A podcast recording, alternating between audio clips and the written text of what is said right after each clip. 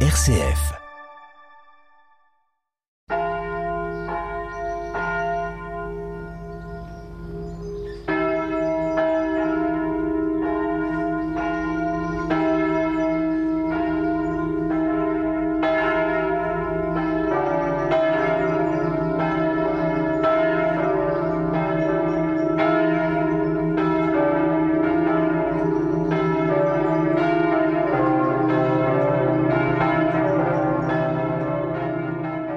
Chers auditeurs, nous sommes aujourd'hui le week-end du deuxième dimanche de l'Avent, en marche vers le mystère joyeux de Noël.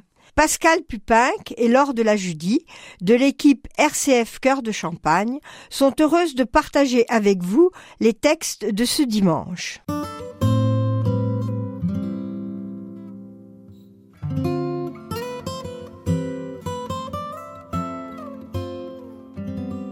Évangile selon saint Matthieu, chapitre 3, versets 1 à 12. En ces jours-là, paraît Jean le Baptiste qui proclame dans le désert de Judée Convertissez-vous, car le royaume des cieux est tout proche. Jean est celui qui désignait la parole prononcée par le prophète Isaïe. Voix de celui qui crie dans le désert Préparez le chemin du Seigneur, rendez droit ses sentiers. Lui, Jean, portait un vêtement de poil de chameau et une ceinture de cuir autour des reins. Il avait pour nourriture des sauterelles et du miel sauvage.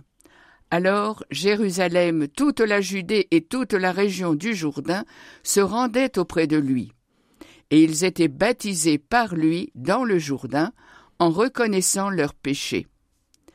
Voyant beaucoup de pharisiens et de sadducéens se présenter à son baptême, il leur dit Engeance de vipère, qui vous a appris à fuir la colère qui vient.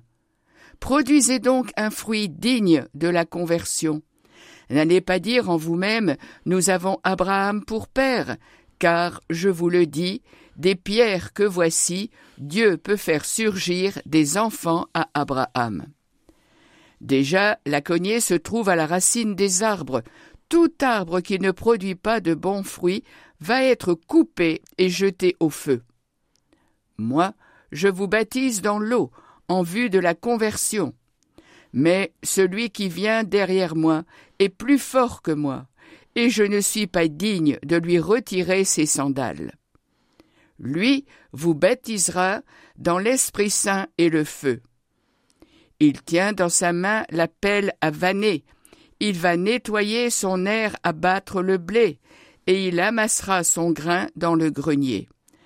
Quant à la paille, il la brûlera au feu qui ne s'éteint pas.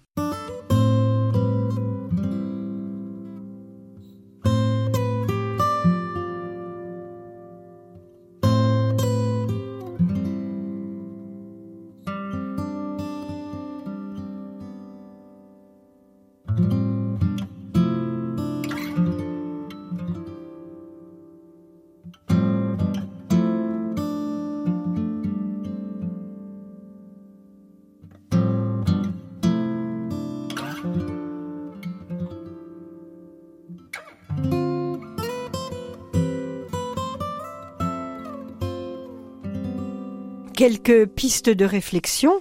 D'abord autour de la prédication de Jean-Baptiste. Quand Jean-Baptiste commence sa prédication, l'occupation romaine dure depuis 90 ans à peu près. Le roi Hérode a été laissé en place par les Romains, mais on sait qu'il est unanimement détesté. Les partis religieux sont divisés et on ne sait plus très bien qui croire. C'est donc une, une période très troublée incertaine. Jean-Baptiste, cette voix qui crie dans le désert, a eu la mission de préparer les chemins du Seigneur. Il est cette figure forte qui nous secoue, aujourd'hui encore, dans notre conception peut-être trop doucereuse de Noël. Jean-Baptiste avait une grande cohérence de vie, une vie désintéressée. Aussi on l'a reconnu comme le prophète de celui qui devait venir. Quand on l'écoutait, on n'était pas un spectacle. On était appelé soi-même à une cohérence de vie, à une crédibilité, c'est la conversion. Jean-Baptiste y croit. Préparer les chemins du Seigneur, oui, c'est possible. Et il nous dit cette espérance dans notre conversion. Tout dans le vêtement de Jean-Baptiste, poils de chameau, la nourriture de sauterelles et de miel sauvage qui sont typiques des ascètes du désert, l'apparente au grand prophète de l'Ancien Testament. On l'avait, on avait pensé qu'il était peut-être Élie, dont on attendait le retour pour la fin des temps. Jean-Baptiste rejoint les prophètes. Comme eux, il a un double langage, doux, encourageant pour les humbles, dur, menaçant pour les orgueilleux. Son but, c'est de rassurer les petits, mais de réveiller aussi ceux qui se croient arrivés, qui ont gagné leur salut. Il veut attirer leur attention sur leur comportement. Les auditeurs de l'époque, qui sont habitués au langage des prophètes, savent ainsi que ce n'est pas au fond à des personnes ou à des catégories de personnes que Jean-Baptiste s'en prend, mais c'est à des manières d'être. Jean-Baptiste annonce donc le jugement à sa manière comme un tri qui se fera non pas entre des personnes, mais à l'intérieur de chacun de nous.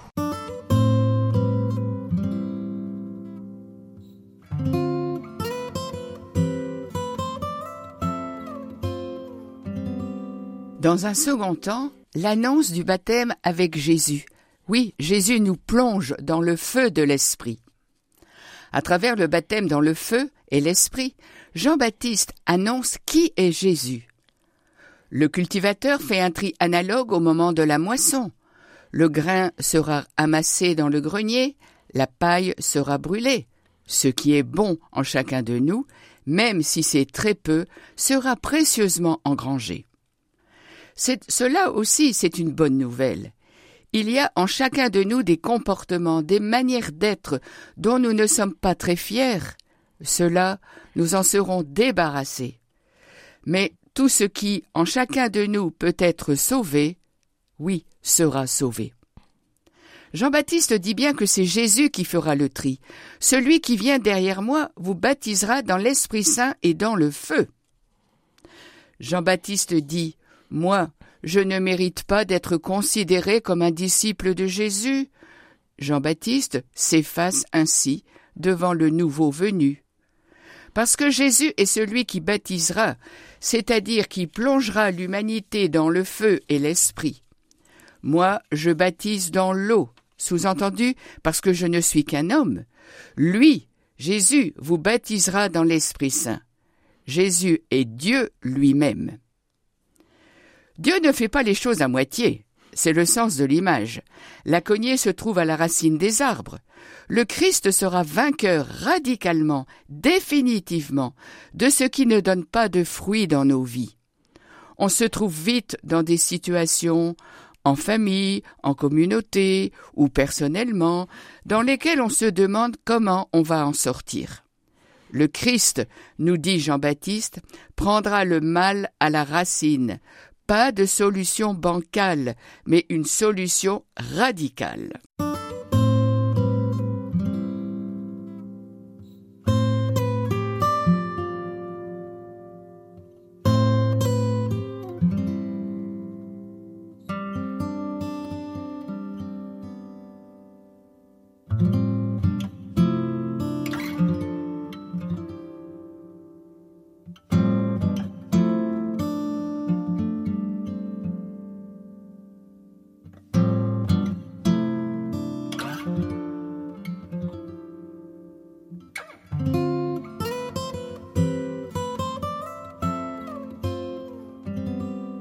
Nous vous proposons comme euh, prière universelle pour les gouvernants et les hommes engagés au service de la paix, en particulier dans les pays en guerre, qu'ils cherchent toujours davantage à faire grandir la justice. Prions le Seigneur. Comme le recommande Saint Paul dans sa lettre aux Romains, que le Seigneur nous donne la force d'être davantage d'accord les uns avec les autres. Prions le Seigneur pour les catéchumènes qui désirent être baptisés dans l'Esprit Saint, que le Seigneur les soutienne dans leur conversion et que nos communautés chrétiennes aient à cœur de bien les accueillir. Prions le Seigneur. Ensemble prions.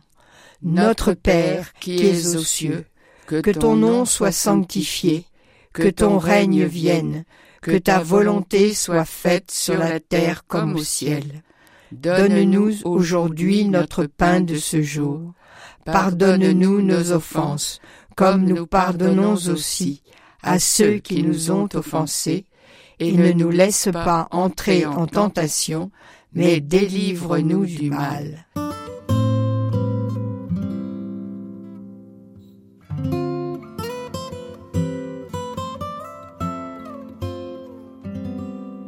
Pour ce dimanche, nous vous proposons ce très beau chant, un chant qui met en musique la prophétie d'Isaïe, la première lecture de ce dimanche, cette prophétie qui ouvre un avenir d'harmonie, de paix et de bonheur dans le Seigneur.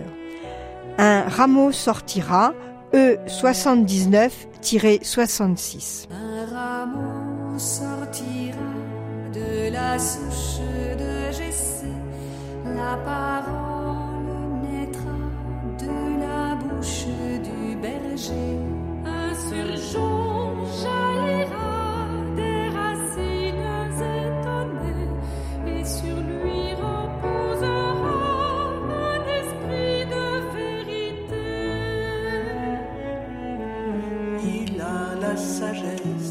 il a pleine connaissance. Il ne tranche pas